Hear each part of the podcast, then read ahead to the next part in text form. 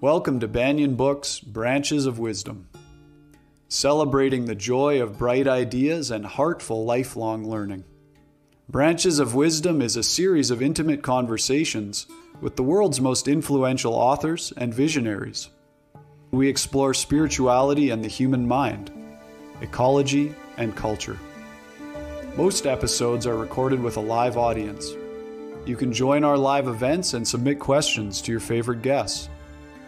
Check out our upcoming schedule at banyen.com.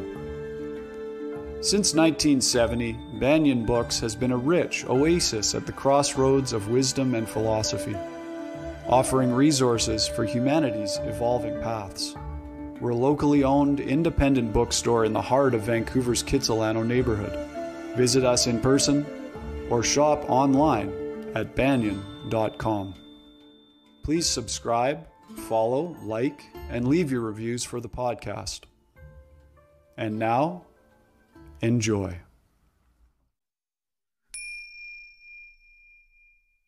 My name is Ross Mkichi. I'm your host, and I'm excited about our guest this evening, Carmen Spagnola.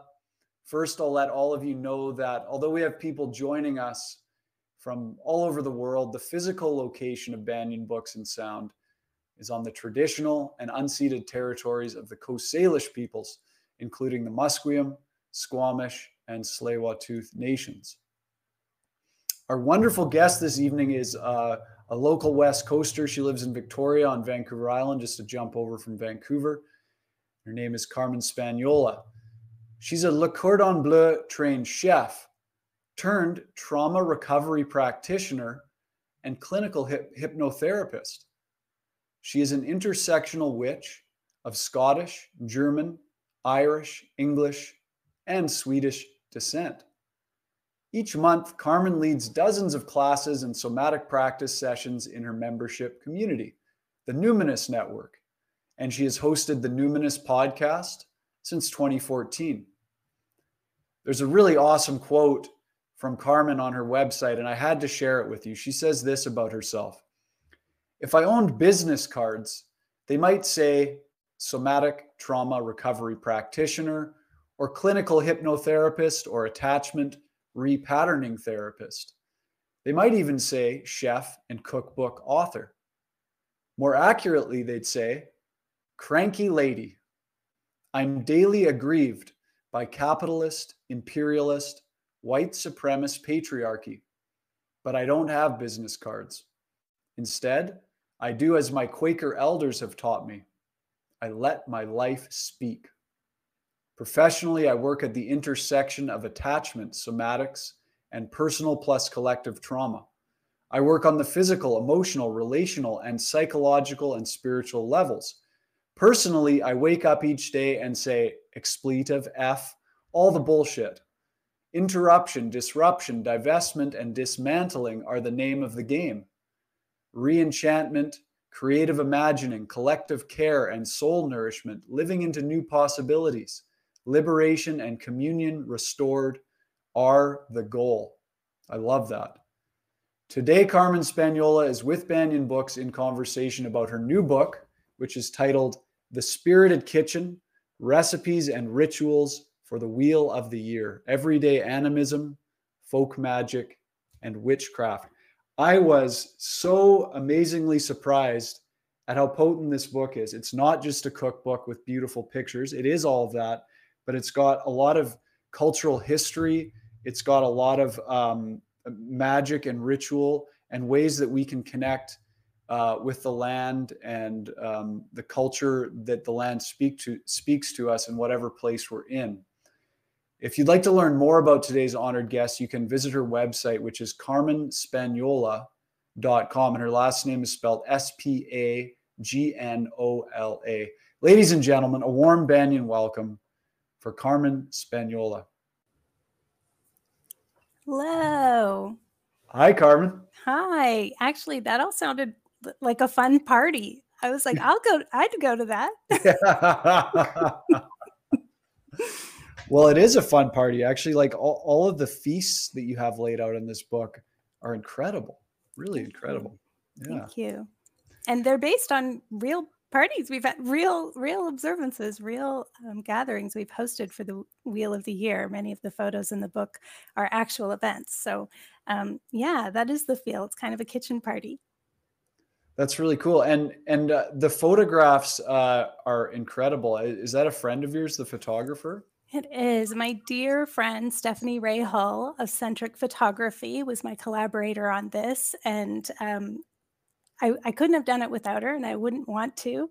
And I do hope to write more cookbooks in the future and uh, but i but i'll wait until she's ready because she's the only one i want to collaborate with she really she makes our tiny house look really beautiful she made everything just look so magical yeah i was really happy with the result yeah it looks so nice Carmen, at the start of the book, we thought this would be a great way to open up the space for everybody. There's this beautiful prayer to all the brave initiates by Carmina Gadelica.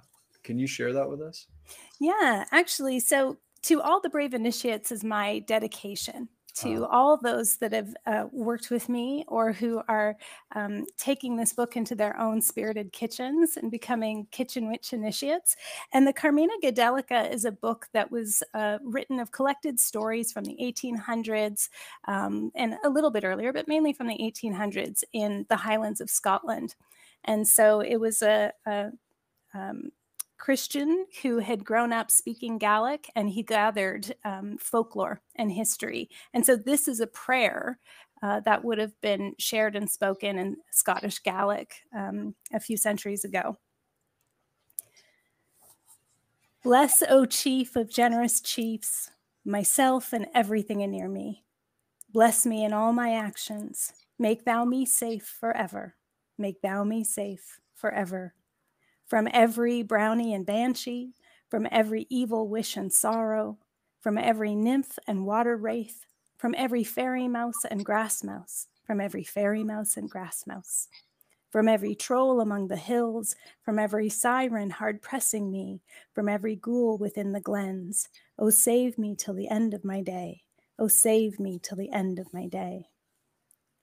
And with that, I, I just want to point out um, the animist language coming through there. And um, it makes sense to me when I read that why the Scottish Highlanders and the, the Scottish folks who came over and settled and colonized uh, in the New World felt so much kinship with so many of the indigenous um, nations that they encountered um, because that animist worldview is so evident in the way that they would speak. And so there was a lot in common.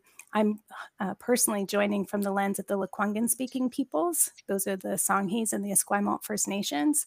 And um, I feel as I've learned more about my own Scottish Highlander ancestry, greater and greater kinship um, in the way that the clan system um, is so similar to the way uh, so many of the nations were set up here, even just in the area where I live, even things like fosterage and um, reciprocity with um, the land. There, there are just so many ways in which it makes sense to me that um, there is a human impulse to be in right relationship with the land, and that that hopefully will um, inform our relations with each other. That's one of the reasons why I think the ancestral veneration piece of the Spirited Kitchen can help those of us who are white-bodied or who have mixed heritage, who are both, who have both um, oppressed and oppressor in our lineages, to have more compassion and to be walking on the land and being here in a good way. You've had a really interesting journey, I think, Carmen, from mm. going from a Le Cordon Bleu trained chef to working, as you say, at the intersection of attachment, somatics, and personal plus collective trauma. And now you've put out this amazing book. I'm wondering if you can just illuminate for us a little bit about your journey for people to understand who you are and where you've come from and how this book came to be. Mm-hmm. Yeah. So, um, as you mentioned, I'm mainly of uh, Scottish descent, as well as Irish and English and German. Um, but I didn't feel very much connection to those lineages. I don't know very much about my ancestry. A lot of it is sort of lost to time, and um, and then professionally, I come from a culinary and hospitality industry background. Uh, but I pivoted kind of between like 2007 to 2013 and have been working in um, the health and wellness sector, I guess you could call it, in, in healing practices and modalities ever since. And um, it wasn't it wasn't a happy pivot in a way. Like I I had worked um, in uh, food and wine and restaurants. After being a chef, I was a sales rep for some of the great wines and spirits of the world for many years. Uh, but I decided I felt this call to work in retail actually, and so you know, Banyen being like a, a iconic store is one that I modeled myself on when I had a store in West Vancouver, um, based on sustainable design and um, you know uh, ethical trade but then the Great Recession happened and it washed my business away. And here I'd been like a very successful, well educated person who just lost everything within a few months. And I found myself facing the situation of being a single parent of like a five year old kid in West Vancouver, trying to keep the roof over my head and the lights on with no income. And I was so sad and depressed. I, I literally couldn't even get a job at Starbucks. I remember going to apply for a job at Starbucks after my store had closed down and crying when she was like, Wow, you have this incredible resume. Why would you want to work here? And I started crying, and the lady was like, I don't know if customer service is the best choice for you right now. and, and, so, like, when I couldn't get a job at Starbucks, I was like pretty rock bottom. And um, I ended up having to go to the welfare office. I ended up going on welfare. And in order to keep paying for my rent, I had to really save my pennies when it came to food. And I fortunately was offered this roadside garden. And it already had potatoes and kale and parsnips and herbs and things like that. And so I started tending this garden like my life depended on it because it basically did. And that's when I started to kind of remember this ancestral knowledge that I had that I actually do come from a long line of really good gardeners and like really good cooks and very resilient women and um and it's it's like it started to pour through me this ability to intuit what to do to get the most out of the soil. And that was my introduction to a more animistic relationship where I was really embedded in that web of life, where I recognized how much I relied on the plants to feed me.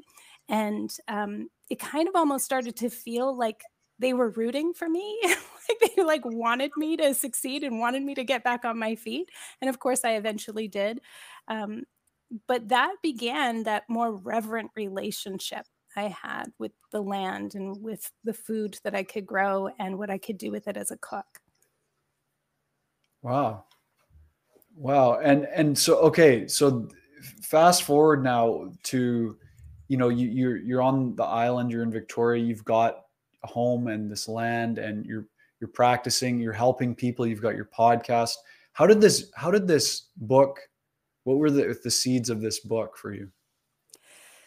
Well, I mean, let's not make it sound too idyllic here, Ross. I mean, you know, I, I rent a, a, small house, you know, in Vancouver, this would be infill housing, right? It's like 850 square feet. I live in the middle of the city. I do have a nice yard, like a pretty good size, but it's north facing. It's, you know, I'm not like living a rural life. I live in Fernwood in Victoria. It's essentially it's downtown. It's the inner city, you know. Um, and so in the pictures, it looks like you're in the country. Doesn't it? it yeah. The, thank you, Stephanie. She made it look so wonderful. It's so pastoral, but it's really just an urban yard. And um, having the experience of like the sobering understanding that the social safety net in Canada is not what we think it is. It's not this like mythic um, uh, security blanket that I kind of grew up thinking, you know, we don't live in Tommy Douglas's Canada anymore, Ross. Like there's just like not that much going on in terms like you have to be really destitute to get help from the state. And so it kind of started my radicalization as well, where I was like, wow, okay, so like collective care, mutual aid, um, reciprocity, the trauma of capitalism. That's when those seeds started to take root. And I began training. And so now, of course, I have multiple credentials in modalities like clinical hypnotherapy. So I could work with people who had mental health issues, um, with trauma recovery, with um, uh, disability justice, etc. And one of the things I have found is that food and ingestion behaviors eating and drinking together are one of the ways that we come together as a community. It's medicinal for our bodies, but it's also medicinal for our relationships. And the basic unit of society is the meal. You know, it's not necessarily the heterosexual coupled family, the nuclear family, that kind of thing. It's the meal. That's what brings us together. And we can build off of that. So when I'm working in trauma recovery, I talk a lot about contact nutrition. There's basically five forms of contact nutrition it's kind eyes, it's vocal prosody, it's safe touch, it's shared rhythm, and ingestion behaviors like eating and drinking. We know from, if you're, if folks listening are familiar with polyvagal uh, theory and Stephen Porges' work, this is what we're talking about. We're talking about the interpersonal neurobiology of that. And one of the things I've recognized in my own spiritual life is that whatever our trauma or attachment wounds are, etc., in our relationships with humans, it's going to show up in our relationship with the more than human as well. And so, so much of what I'm trying to teach people is about how to scan for and find safeness tolerate resting in states of well-being and in proximity to love and care and like really trust it and receive it and let it come in and when we couple that with food the feeling of like getting kind eyes and conversation or the sense of like inviting the greater powers the benevolent powers to come sit with us and you know break bread with us dine with us be with us at the table or perhaps our ancestors one of the things that happens is when we couple that with food, we get a feeling of satedness. It's like I'm I'm taking in all this goodness. I'm able to absorb the feelings of belonging and connection, and also my tummy's full. And so we can actually condition our nervous system to have a feeling of satisfiability and enoughness and connection.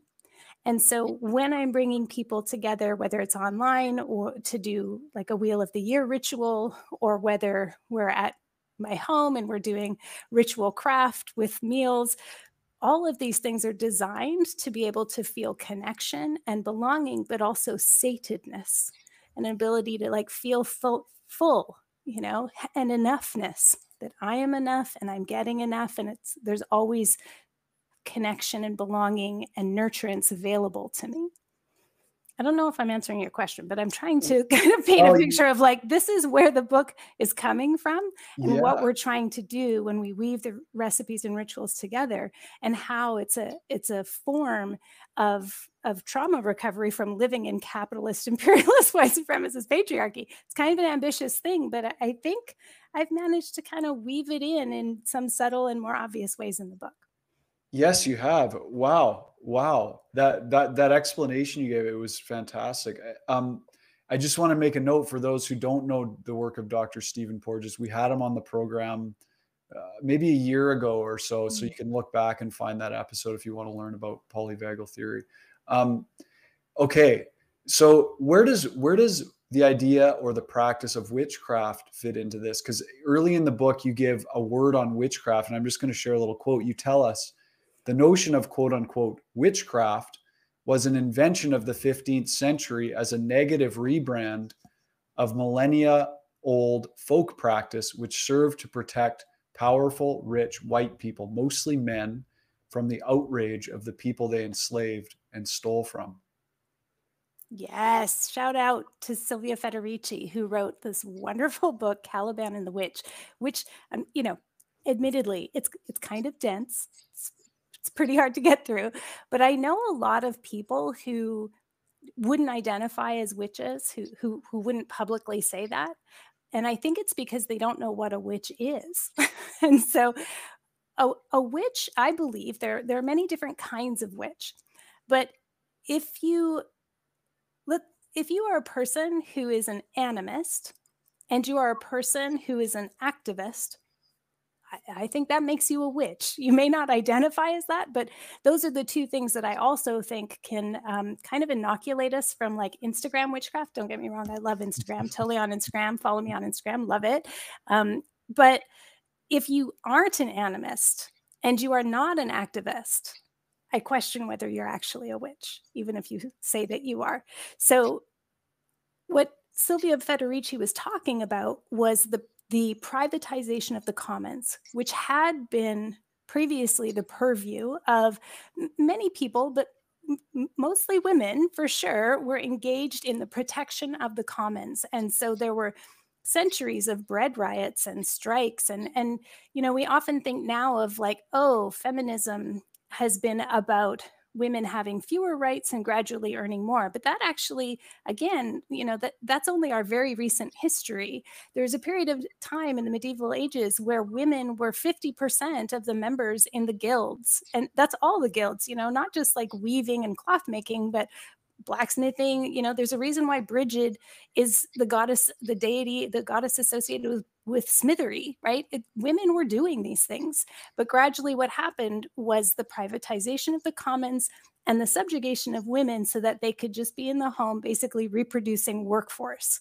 And so what I'm describing in the spirited kitchen is that if you are a person, you mean you don't have to identify as a witch to enjoy this book, but if you are a person who um, is interested in collective care, who's interested in um, equality for all, who's interested in protecting the commons, who's interested in, um, you know, equity, essentially, and justice, and you have a practice of being in relationship with the land, with animals, in a way that respects them, their, their sovereignty, then you you are de facto a witch. You have all of the qualities of being a witch. You don't have to identify as that, and if we don't agree on that, that's that's totally fine. But witchcraft is very much about having an animist perspective coupled with an activist inclination. Okay, wow, that's a a, a different definition than I've ever heard, and I, uh, but I, I get it. It it puts it more. It makes it more accessible. I think to me at least in this the modern context that we're living in. Yeah i mean i think what what people think about with witches is of course you're working with magic and you're working with spellcraft and and that that is absolutely true but what i'm saying is that there is a um, it has become a political act uh, because of oppressive forces trying to you know um, erase and um, denude us of those powers. And so we will resist tyranny in all its forms, and we will do it with any means necessary, including magic and witchcraft. Okay, you were going to share a reading from page 18 Kitchen Magic as Spiritual Practice. Is that still suitable? Yeah, sure. I'd okay. love to explain that. Okay. Yeah. So, just for folks who maybe don't know. So you, you know the the book is called The Spirited Kitchen Recipes and Rituals for the Wheel of the Year. I'm often asked, is it Wiccan? No, it isn't Wiccan. Um, and I do get into like w- this kind of syncretic approach, um, but I also get into this. This is a passage where I'm talking about what is my perspective? Where does the magic come in? And of course, the Wheel of the Year is n- not just a Wiccan um, concept, right? So, in the Spirited Kitchen, we're celebrating the solstices and the equinoxes and the halfway points in between. And um, so, another way of saying that is that there's like eight micro seasons of the year, and we honor those observances with food and ritual craft and activities that are particular and have a, a, particular resonance with that time of year. So here now we're going down to the smaller unit, which is the food. Why does the what is it? What's the deal with resonances in the food? To understand the multidimensional nature of our kitchen magic, it can be useful to think of life as occurring on four levels, from material to pure potential. And for this, I'll paraphrase John Michael Greer, former archdruid of the Ancient Order of Druids in America, expert on ceremonial magic, and someone from whom I've learned a tremendous amount. Consider a simple ingredient like a hazelnut. On the physical level, the hazelnut is small and firm in your fingers. Toasted, it has a mellow, almost sweet, nutty flavor and leaves a mildly oily residue that pleasantly lingers in the mouth. But the hazelnut also exists on an etheric level, a complex of forces that hold the hazelnut together and even emanate from it. I'm not talking about fats and proteins here, I'm talking about life force energies. Western cultures don't speak much of etheric energies. The sad irony is that our best understanding of etheric energies comes to us through a blockbuster movie slash mega merch franchise. May the Force be with you is a bit like a culturally appropriated counterpart to the Chinese concept of qi and the Indian concept of prana. Each of these concepts are pointing at a similar thing the idea that everything is permeated with a vital principle, a life force, an etheric energy. In magic, the hazelnut also exists on the astral level. The astral level is related to resonances set in motion by the sun, moon, and planets of our solar system.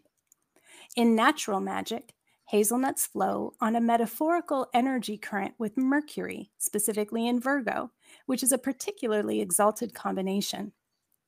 This astrological recipe means that hazelnuts are resonant with super effective communication. And then there is the mental level of hazelnuts, which is more about the abstract concept of them.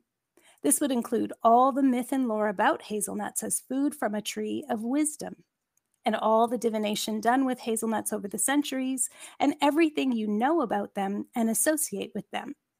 So, when we speak about the spirit of hazelnut, we're grasping all of these levels at once. Spirit is the maximum potential, encompassing all of these dimensions simultaneously. Long after the physical dimension of the hazelnut is no longer perceptible, after it has moved through and out of your body, the nutrients it has provided you remain in the glow of your skin, the strength of your nails, and the luster of your hair. The memories of it are carried forward and added to hazelnut lore the resonances still exist and can be revived as soon as you catch the scent of hazelnut syrup in a coffee shop. The aroma ignites a cellular memory that inspires mindfulness and a moment of spiritual resonance. This modern Druidic explanation of the resonances between all things is helpful to keep in mind as you use this book. Though sometimes I do use the word symbol as a convenient term, what I actually believe is that everything carries a multidimensional resonance through which the magic flows. When we maintain awareness of the multidimensional nature of our ingredients and the significance of how and when we employ them, then each recipe we make is actually a ritual in itself. We are blending energies, conjuring something new and specific, taking that into our body and integrating it into our being we become the talisman. We are the magic.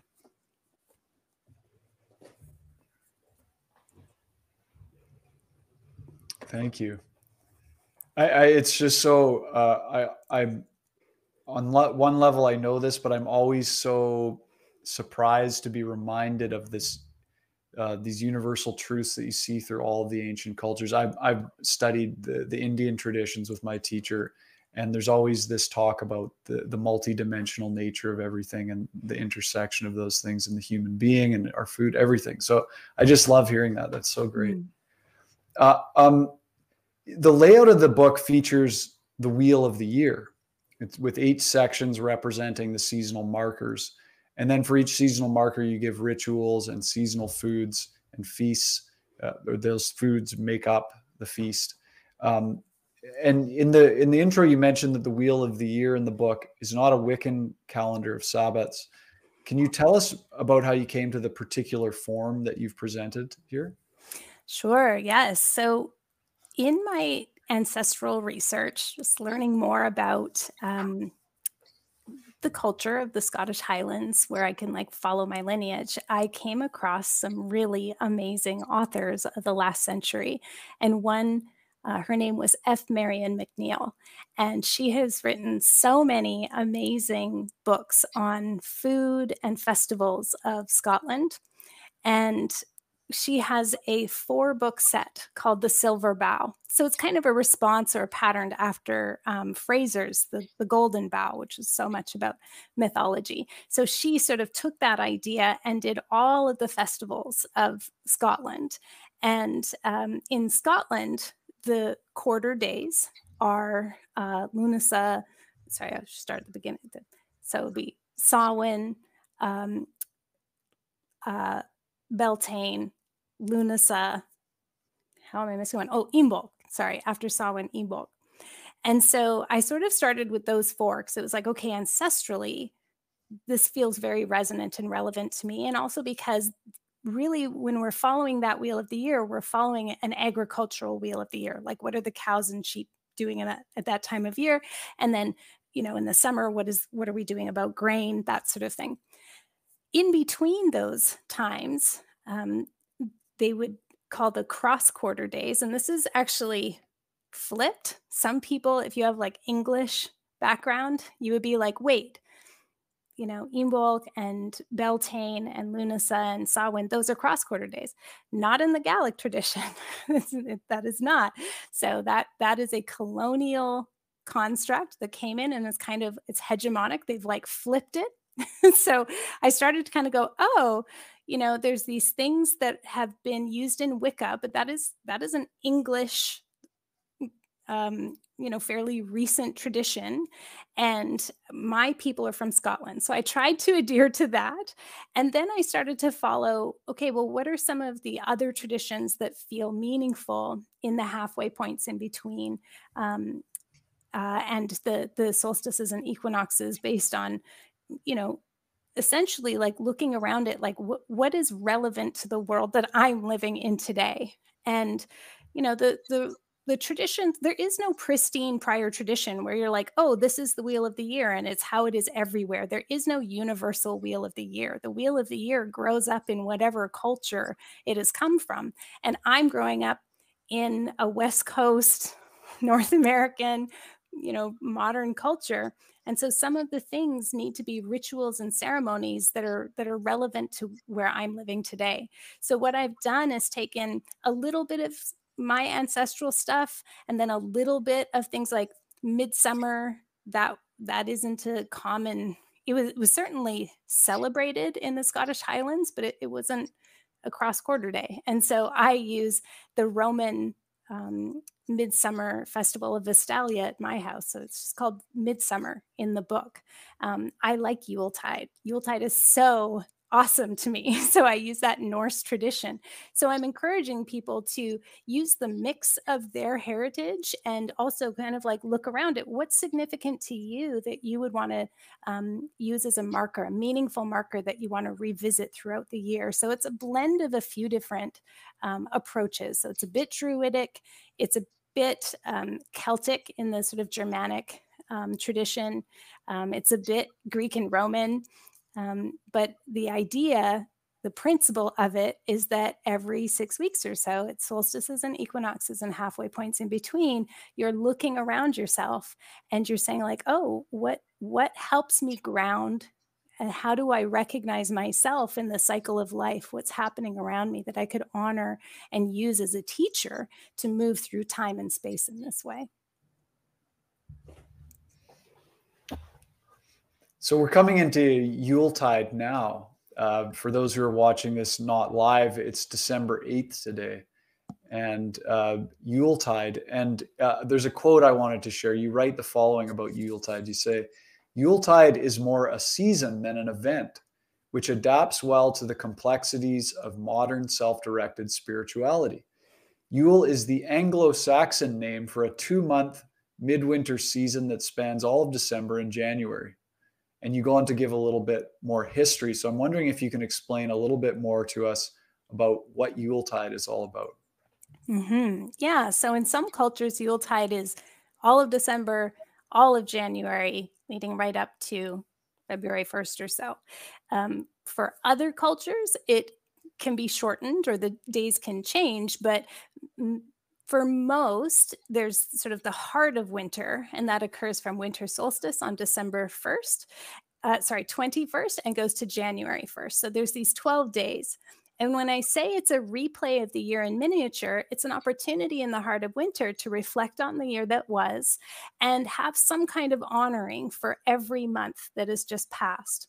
Now, of course, you know, there's traditions in Austria or Germany or like Ireland or Greece or different places where they they will all have their own variation. But there there's usually in Yuletide like a night when you're going to honor um, the solstice.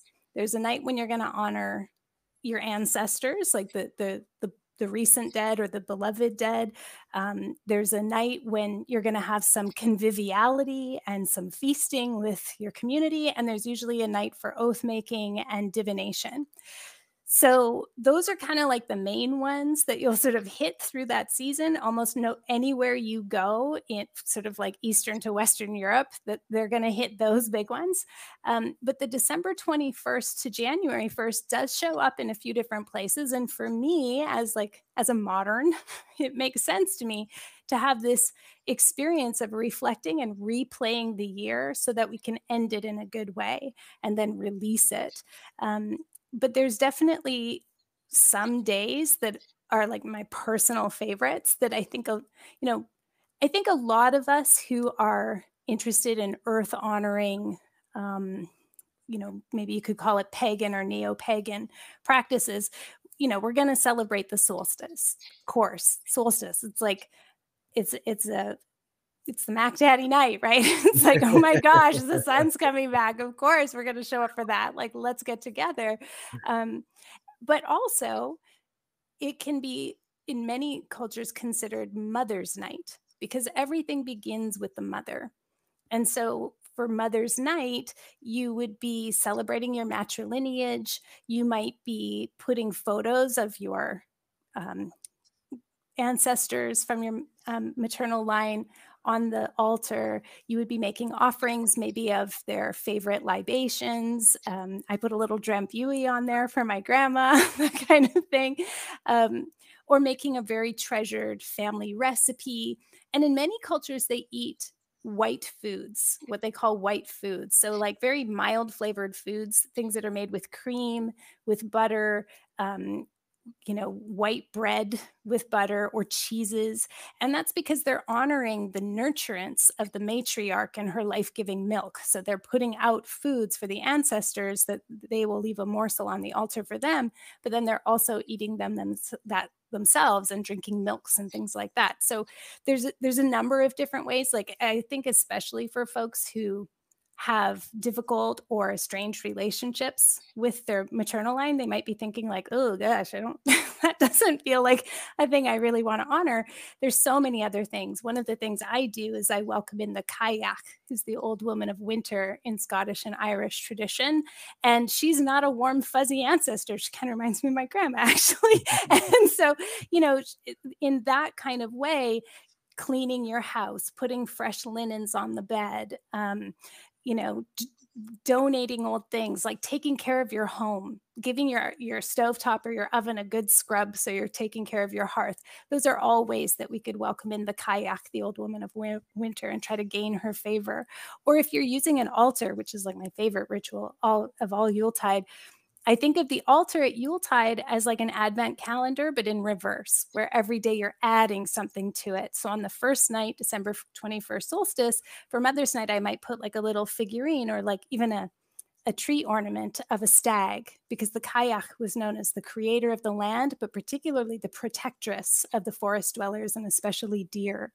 So just placing something on the altar for that first night is a really nice way to honor her and then the other days I would say I really hit are December 23rd, December 26th, and the 30th.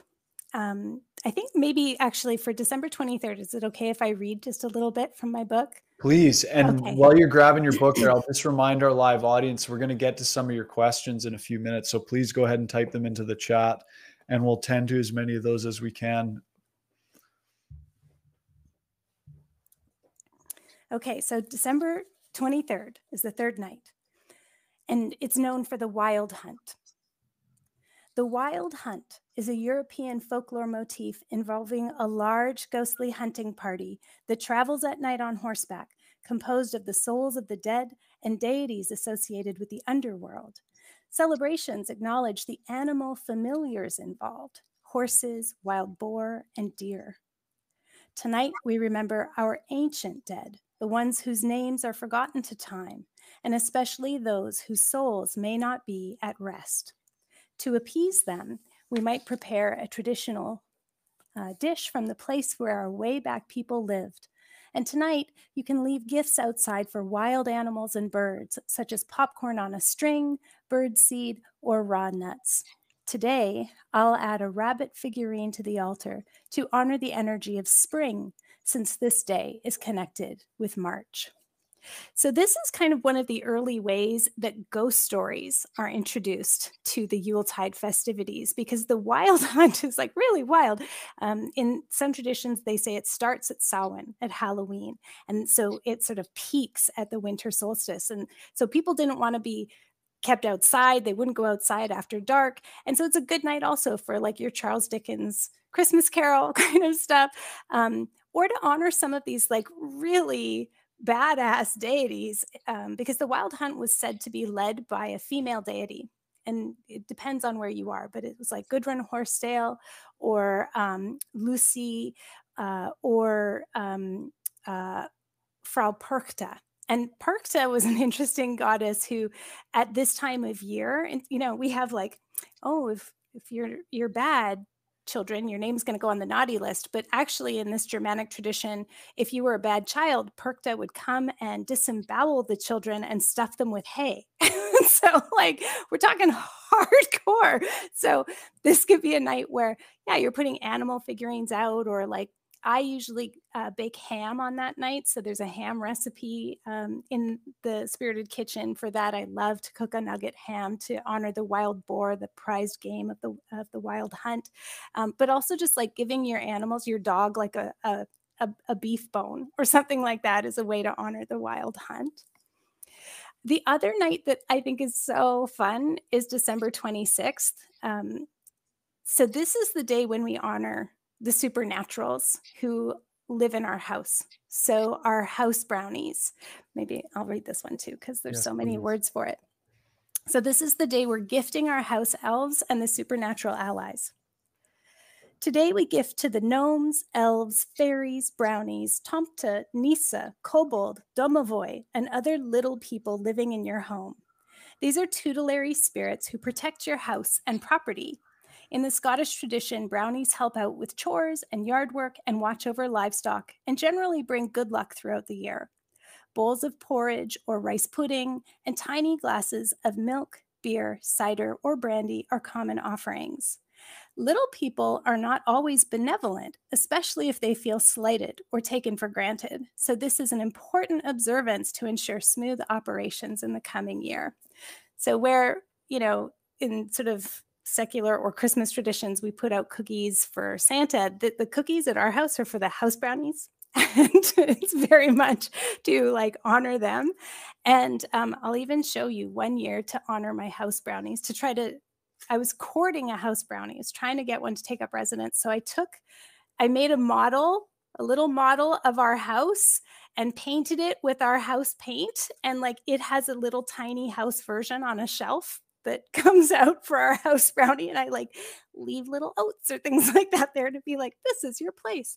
And there's certain places in every home that your domestic spirit will be kind of drawn to. So like certainly at your front door, so it's nice to have like maybe a dried flower or just like jingle bells or something, a little gnome figurine to sort of signal, like, hey, we're open to your help, you know, come take up residence here.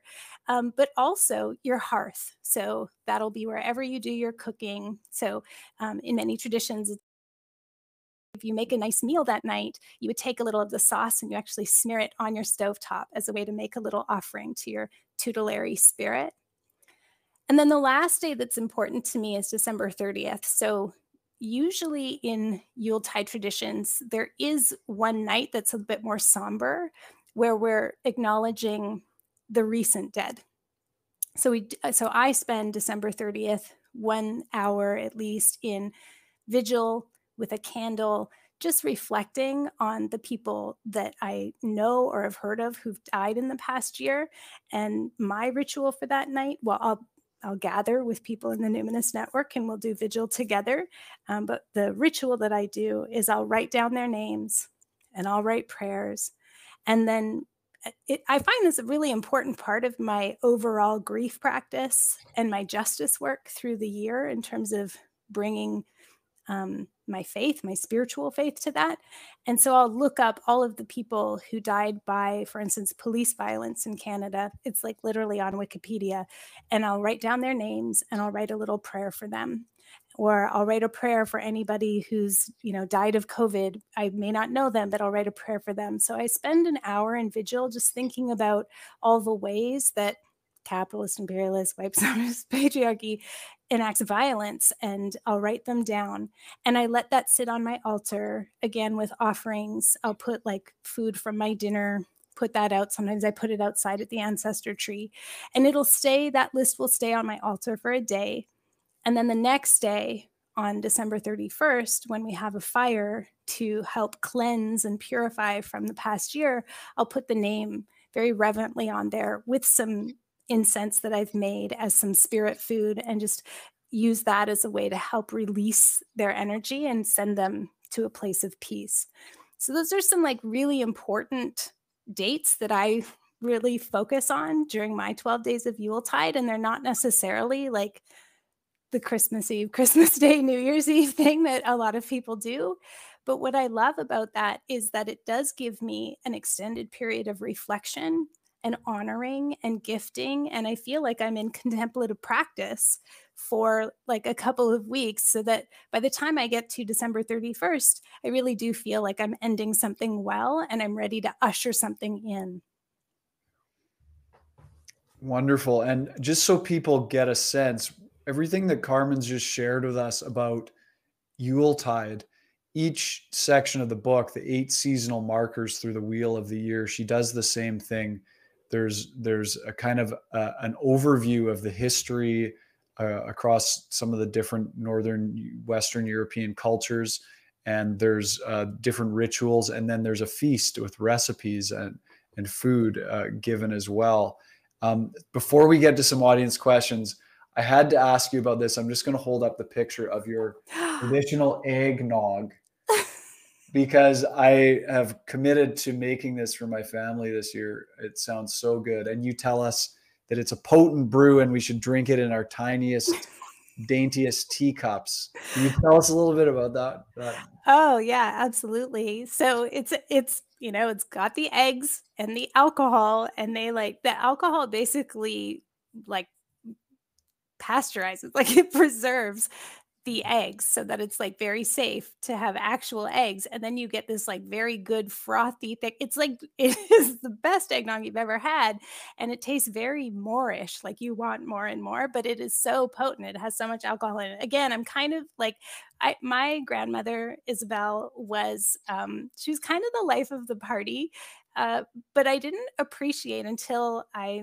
you know became a single mom myself that you know she was a, a divorcee in the 50s with four girls 2 to 12 with her own beauty salon and she was a great gardener and she was an incredible cook and she was a fabulous entrepreneur and she used to have books on her she had like um, you can heal your life by louise hay and like the silva method of mind control like i used to go through these books because you know she was like an amway salesman and she was like really working on mindset stuff and like um, psychology personal psychology and the psychology of happiness back in the 70s when it was you know just kind of a burgeoning field. So i think i took in that stuff by osmosis. So now when i think of like and in that photo that's my grandma's old country roses china. It was like really special that i have it. And so i paired those together again to honor her in this way in this book it's like out in the world now her influence and um, she brought a lot of joy to what was like a pretty hard life in a lot of ways right? She came was downstream from like a lot of um, difficulty and a lot of personal loss and trauma and um, she made a really good life and if, if it weren't for that influence i wouldn't have i think the richness and the meaning that i have in my own. So um, it's traditional eggnog in the sense that it's like pretty boozy and pretty eggy and um, make sure that you only have a tiny little bit. Yeah it's so delicious though. It'll be hard. I can't wait. I can't wait. Um, okay i think it's time for some audience questions. Um, so the the first one I wanted to share is from um, Sabina. Sabina says, "In your opinion, how does quote unquote fast food cuisine impact our relationship with each other?" Can't wait to read your book at my kitchen table. Thank you. Uh, well, I have to say, um, as a person who has navigated multiple levels of class in my life. You know, I grew up very much like working class and kind of my family sort of slowly ascended to like middle class. And I would say I'm like pretty thoroughly middle class, but I've worked for the the uber wealthy when I worked as a private chef on mega yachts. And so I have a lot of compassion for folks who are so much in survival mode that they that that's what they can afford and that's what they have time for and that's what avail what's available to them. I have a ton of compassion for folks who live in food deserts. So I I I think that there are a lot of other forces that are um, more impactful that create more attachment rupture than let's say the food itself um, but our lack of awareness of our dependency on healthy ecosystems, um, I think also because it puts us into quite a lot of shock when there are interruptions in that, or we realize, like for me, the interruption was I'm on welfare and I have to choose between rent and food. And here's like parsnips, which I've never eaten in my life. and so I, you know, figured it out. Um, but recently, we've had supply chain issues. Uh, when we lived in the early days of the pandemic, with you know not a lot of things on our shelves, um, and I think what we saw is that people really can come together and food is one of the ways we do that. Um, delivering groceries to people, you know, um, taking things, you know, making food for friends who were shut ins. There were ways in which we came together so beautifully over food. So I don't think it's necessarily the fast food itself, it's the conditions of disconnection and the conditions of like capitalist oppression that put so much strain on our bodies, our minds, our spirits. And I think so many of the um, mental and emotional challenges and um, diseases we have are diseases of capitalism. And so um, yeah i i i find that more um, you know horrifying really than the actual fast food itself. I will say this it's been a long time since i ate kind of like I don't really know what's happening, what's considered fast food anymore. We're pretty lucky. We have Big Wheel Burger in Victoria, which is like fast food, but it's all steroid free and you know homemade buns and all of that kind of thing. Um, I think, you know, yeah, I think that there are systemic forces that push people into positions where that's what's available to them, or that's, you know, um, yeah, that's that's the best choice they can make out of a of very few choices that are mostly really crappy. I don't know if that's answering your question, but that's my take. That's my hot take. Thank you. And there's another question here from, um, hang on, let me just find the, the name here. Okay, here it is. It's from Wendy. How did your experience in trauma healing and somatic therapy influence this book? What encouragement would you have to those of us on a similar healing path as ancestors of both oppressed and oppressor? Hmm, that's a great question, Wendy. Thank you for that. And it, when my my kid was small and they would ask me tough questions, I'd be like, "That is a thick question. Would you like the thick answer or the thin answer?" And I think in the time we have, I'll give the thin answer, which is that um, the sense of not only connection but agency and self efficacy that I felt, not only in growing what little food I was able to, but also in like making good use of what meager ingredients I had, being able to like eat very well on very simple things. Um, was one of the things that I would say contributed to my post traumatic growth. So, you know, we we know of po- that stressful situations, and prolonged um, an acute stress can create post traumatic stress disorder, but sometimes there is post traumatic growth where there is like an edge or a breakthrough that comes um, through severe challenge. And I would say that it was that sense of self efficacy that once you learn how to do any one thing, you learn that you can learn new things. And so I learned that I could be really resourceful. I also learned that um, if I was attuned and paying attention, you know the the the garden or the food just needed a little bit of my attention a little bit at a time at the right time. And it's the same with trauma recovery. You're not in healing all the time. The world is just like always going to give you reasons to be dysregulated and disconnected. And what we're looking for is a little bit of settling and nervous system discharge and, and uh, resolution at the right time a little bit of attunement at the right time is is really what's needed. You don't have to always feel good or always feel healed, right? And I'm not always going to be able to do like some elaborate ritual, but when I'm in genuine relationship with the greater than human, then just making a cup of tea can become my offering. I can like ask the ancestors, do you want to have tea with me right now? Or I can like, I can make, you know, avocado toast and I can turn that into a ritual of um, gratitude and rejoicing. And it's just a little bit at a time at the right time, just enough contact nutrition to help my nervous system settle and kind of open up that possibility that I can take one more step. I may not know like where I'm going, or, you know, I may not have a sense of like, okay, what does healing look like for me?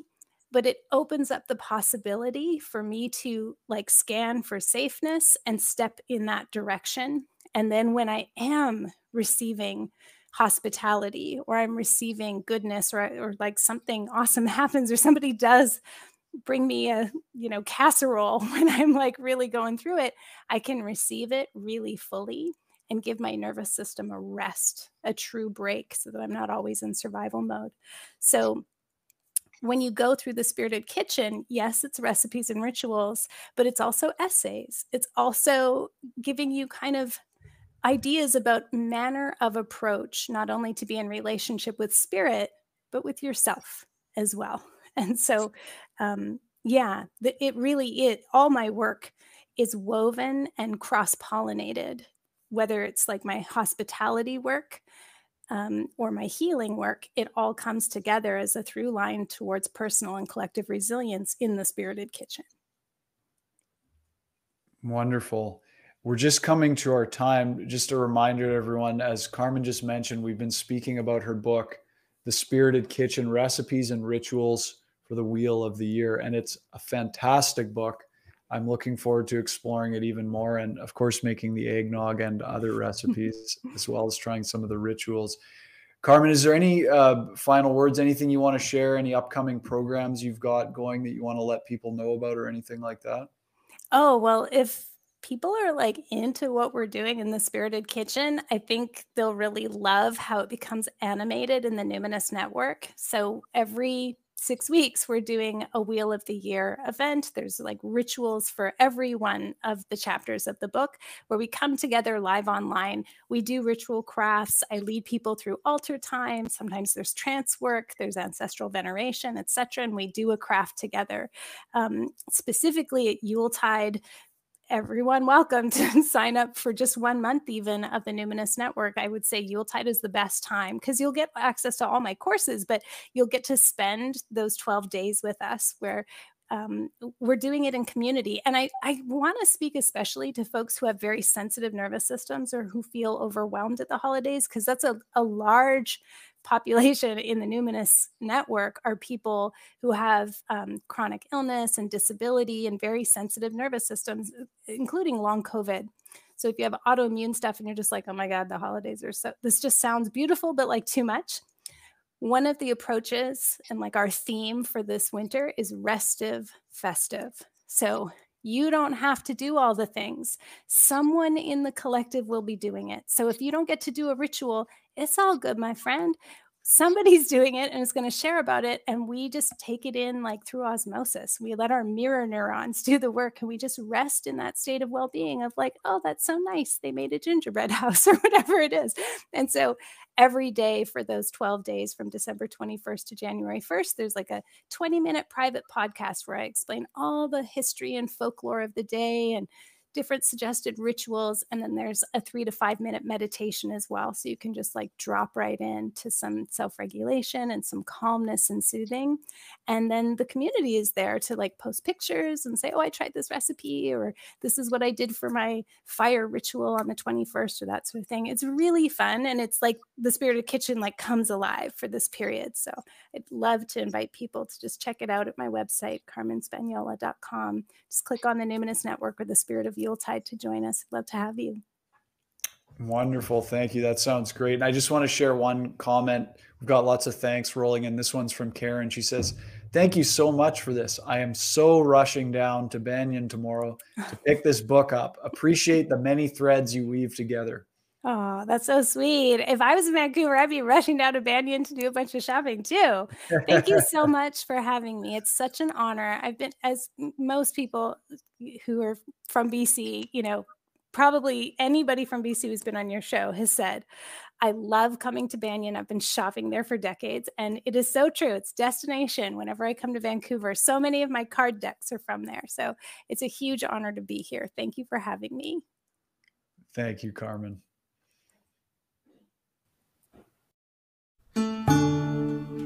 Thanks for joining us for Branches of Wisdom. Our producer is Jacob Steele. The show is edited by Abdo Habani. And I'm your host, Ross McKeechee. Watch all our conversations on YouTube by searching for Banyen Books or listen on your favorite podcast platform. Please subscribe, follow, like, and leave your reviews and comments. We love to hear from you. For all our live events, books, and more, visit us at banyen.com.